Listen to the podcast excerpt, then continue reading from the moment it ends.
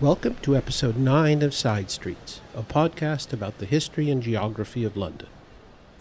I'm Alan Hertz, Emeritus Professor of Humanities at Hult International Business School. Despite my accent, I've been prowling London and learning about its past for over 40 years. Side Streets is a Black Lab media production, and my producer and editor is Wilhelm Schenk. Last time I considered the monument as a commemoration of the destruction of London in the Great Fire of 1666, and as an embodiment of the complex genius of one of my favorite Londoners, Robert Hooke. Even though it isn't the landmark it once was, the monument is probably still the most visible piece of public art in London. The two memorials I want to discuss this time are much easier to miss. In fact, I had to convene a small conference of Westminster Abbey volunteer guides to find them. But the two people they commemorate, Anne Bracegirdle and Anne Oldfield, were among the most visible Londoners of Robert Hooke's time. As befitted their celebrity, they were both buried in the nation's memory, as Westminster Abbey calls itself. But then their remains were scarcely marked, and they have been almost completely forgotten. The early 18th century was an age of stupendous grave markers, mountains of marble, weeping angels, endless epitaphs. But the two Annes, like Robert Hooke himself, have only simple stones in the abbey floor, unobtrusive, unsentimental, and in the case of Bracegirdle, inaccurate. In this episode, I will speculate about the reasons for that relative neglect was it something they did? Was it who they were? And try to compensate for it by describing and celebrating their achievements. Let's begin with the older one, Anne Bracegirdle. Very little is certain about her early life. She seems to have been born in Northampton, and her father may have been a coachman her birth date is debated. She was baptized in 1671, but that inscrutable stone in the abbey would make her birth date 1663, while other sources give it as much as an improbable 10 years later. Let's guess that she was born shortly before she was baptized that is, in 1671. We don't know why, but Anne's family soon gave her up, and she was raised by Thomas and Mary Betterton, who had no children of their own. Mary, one of the first women on the English stage, was the granddaughter of Richard Burbage, the star of Shakespeare's company. Thomas was not only the most important tragic actor of the late 17th century, famously playing Hamlet into his 70s, he was also an innovative if not always successful, theater manager, introducing the French fashion of movable sets and making the Duke's Company and the Dorset Gardens Theatre the center of fashionable London entertainment for a generation. Mary acted into the 1690s, so if Anne Bracegirdle was not quite born to the stage, she was certainly raised in the wings. If Anne was born in 1671, she was playing pages and other child roles before she was 10, and she was appearing in secondary parts when she was still in her teens. For about 20 years, from the late 1680s to 1707, she was one of the great stars of the English stage, celebrated for her charisma, her versatility, her wit. She played Ophelia, Desdemona, Cordelia, Portia with great success, but her specialty was creating new roles. All the great playwrights of the time wrote for her. She was the first Belinda in Vanbrugh's The Provoked Wife, and the first Millamant in Congreve's The Way of the World. Successful actresses were public figures and subject to the same intrusive curiosity as other celebrities, then as now. In the sexually frenetic theatrical milieu of the time, Anne Bracegirdle was an exception, even a provocation. Most actors were subjected to reams of salacious gossip in prose and often in poetry, but the Bettertons were an unimpeachably respectable married couple. Anne took her foster family's annoyingly unscandalous domestic life a stage further by remaining single, unattached, and apparently unseducible. Many men, even some of the wealthiest, highest born, most attractive men in London, did their best. The Earl of Burlington sent her a love letter accompanied by a gift of expensive china. Anyone who has read or seen Wycherley's The Country Wife will know what that meant. Anyone who hasn't can guess. Anne destroyed the letter to preserve the Earl's reputation and returned the china, saying that it must have been sent to her in error, since it was doubtless meant for his wife. Three of the greatest London men about town, the Lords Dorset, Devonshire, and Halifax, were so impressed by her resistance that they had a whip round at the club and sent her a gift of eight hundred pounds, roughly what she might have made in two years from her acting. Congreve, who wrote role after role for her, was besotted. He and Anne were rumored to be lovers, even secretly married, but he confessed the truth in an elegant epigram. Pious Belinda goes to prayers whene'er I ask the favor. Yet the tender fool's in tears when she believes I'll leave her. Would I were free from this restraint, or else had power to win her. Would she could make of me a saint, or I of her a sinner. One startling story makes clear how extraordinary her position and reputation were. In 1692, Captain Hill and Lord Mohun, two teenage gallants, as they were ironically called at the time, having had no luck with seduction, decided to try abduction. With a gang of hired thugs, they waylaid Anne as she returned home from a dinner party. She escaped so the two would be rapists ambushed her co star of the moment, Will Mountfort, and killed him. Apparently, they confused the actor's stage relationship with reality. It is typical of the period and of Anne's skill at managing her image that a year later she was starring in The Player's Tragedy, a thinly disguised dramatization of the episode. Anne Bracegirdle's career came to a sudden and surprising end. In 1707, London's two chief theatrical companies merged, and this inevitably increased competition for leading roles. Anne agreed to a contest with Anne Oldfield, this episode's other leading lady. They would perform the same role on successive nights, and audiences would choose by acclamation who would get this and other plum parts in future. The contest was rigged in Anne Bracegirdle's favor. The part chosen was Mrs. Brittle in The Amorous Widow, which Betterton, her foster father, had written for her.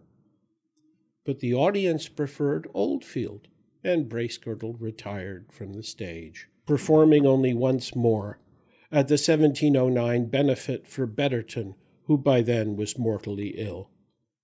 She spent the next 40 years in respectable, prosperous, philanthropic retirement in a large house on the Strand, outliving not just the Bettertons, but Anne Oldfield as well.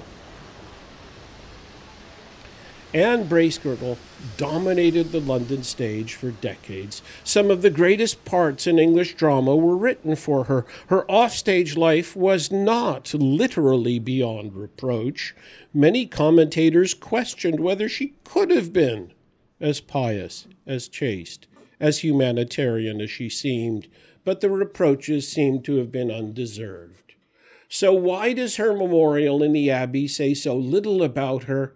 when others, less famous, less successful, less virtuous than she, get those gigantic confections of grief? Why has she slipped almost completely from the nation's memory?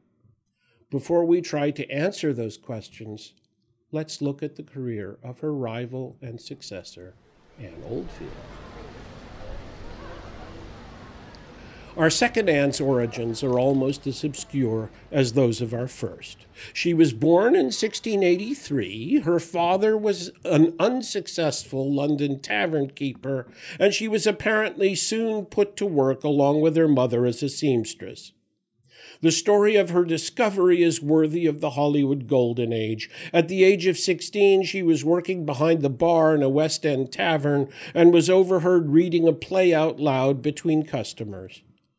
The eavesdropper was George Farquhar, a rising young playwright. He was so impressed that he introduced her to John Vanbrugh, who introduced her to Christopher Rich, manager of the Drury Lane Theatre, who hired her. She was started at a generous 15 shillings per week, and her mother was employed as wardrobe mistress, perhaps as chaperone. Within a year or two, Vanbrugh was writing parts for her, and she was soon the rising star of Drury Lane. Her range was enormous. She was famous for mad scenes and for breeches parts, that is, when a female character disguises herself as a man or boy. Nicholas Rowe wrote tragic heroines for her, and a host of comic writers created what were known as Oldfield roles giddy, witty, flirtatious society women. If Bracegirdle maintained an asexual independence even after she left the stage, Oldfield's strategy for coping with male attention was very different. By 1703, Oldfield was openly living with Arthur Mainwaring, with whom she had a child in 1709. Mainwaring was a typical, hardly distinguished London man about town, member of the Kit Kat Club, government placeman, occasional pamphleteer. What made him unusual was his relationship with Oldfield. This was a true partnership. Mainwaring wrote prologues and epilogues for her, acted as her manager, undoubtedly served as a buffer against other, more predatory men. But it was not merely a business arrangement. Oldfield apparently turned down an offer of £600 a year from the Duke of Bedford to stay with Mainwaring, who did not have that kind of money. She was under his protection until his death in 1712, and a couple of years after that found another protector, General Charles Churchill, the nephew of the Duke of Marlborough. They too had a son, and that relationship lasted until her death in 1730. Both children were publicly acknowledged by their parents, and indeed were heirs to Oldfield's considerable property on her death. These open arrangements apparently did not damage Oldfield's social position. She was a member of the Duchess of Marlborough's inner circle, and even seems to have given acting lessons to several very grand society ladies. Lord Hervey, the bane of Alexander Pope's existence and the butt of much of his abusive wit, was a particular friend. Oldfield was a formidable West End presence, and Bracegirdle was not the only actress she duelled off the stage. Pope, Gay, Addison, Vanbrugh, Rowe all created roles for her. Several anecdotes illustrate her prominence. In 1711, she was offered a partnership and managerial responsibilities at the Drury Lane Theatre, but other partners were unwilling to share power with a woman. As the price of her retreat into the background, she negotiated a deal which made her the best paid member of the company, probably the best paid actor in London. After a few years, she bought herself a big house in Mayfair. Her new neighbors were dukes, earls, even bishops. It is significant, I think, that she did not share this house with General Churchill, who had his own nearby. She was an independent woman. In 1727, the provoked husband, a star vehicle for her created by Vanbrugh and Cibber, ran for a record 37 performances, outlasting even John Gay's Beggar's Opera. Maybe the high point of her career was her benefit night in 1729. The show was attended by the King, the Queen, the Prince of Wales, and most of the rest of the royal family, and Anne supposedly made 500 pounds. But 18 months later, she was dead. The funeral was a stupendous public occasion. A cavalcade of black coaches conveyed her to the abbey, where her body lay in state in the Jerusalem chamber. Her pallbearers were lords and cabinet ministers. At the time, protectionist laws required grave clothes to be made of English wool, but Oldfield asserted her independence even in death.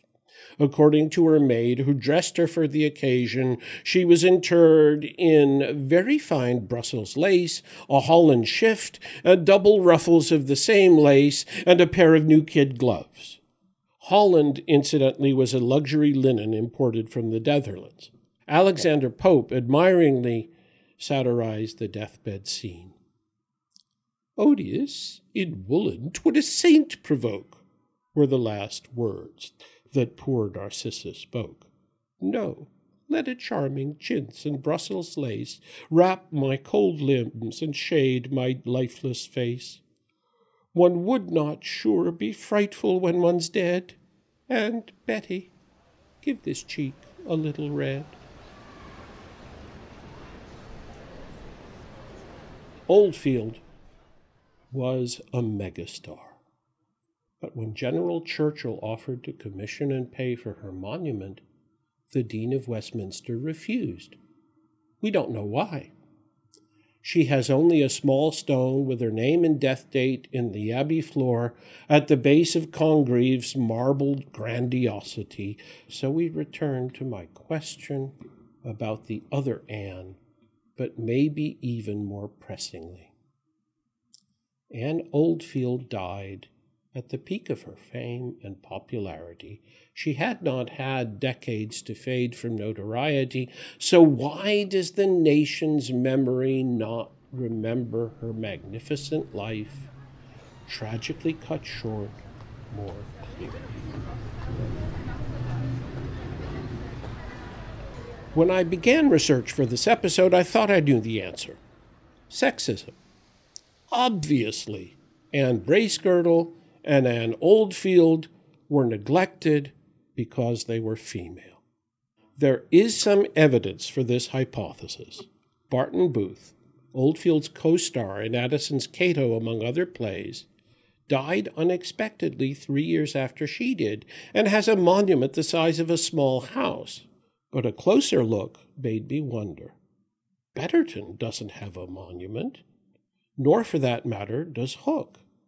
Maybe even the irregularity of Anne Oldfield's personal life could explain her case. But Anne Bracegirdle was famously respectable and pious and full of good works. So was Betterton. So even if female unchastity was seen as a more serious disqualification than male unchastity, I could not see a pattern. I started looking at other possible explanations. For example, what about class? Betterton, Oldfield, and Bracegirdle all came from obscure backgrounds. Booth, on the other hand, was the son of the Dean of Bristol.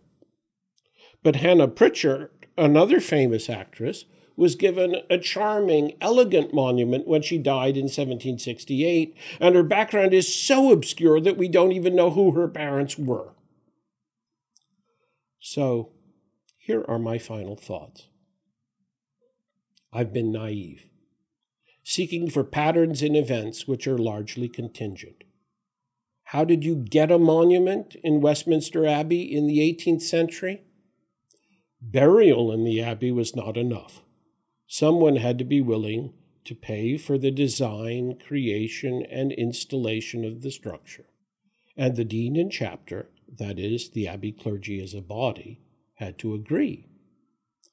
Being a man may have helped, but some women got memorials simply because they lived in the neighborhood and worshiped in the abbey regularly. Others were well born or well connected.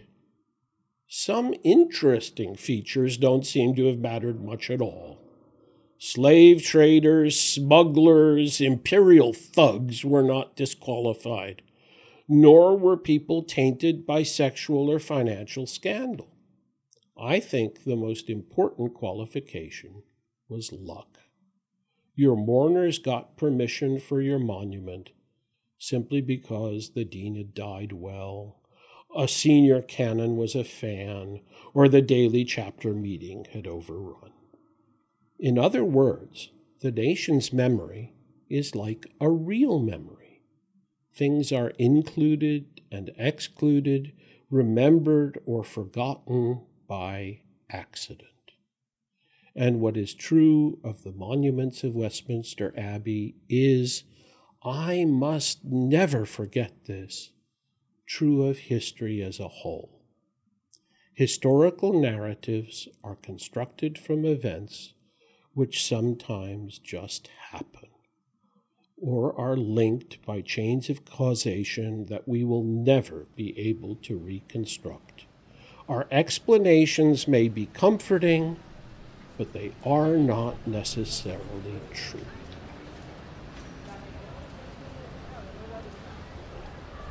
That's enough for now.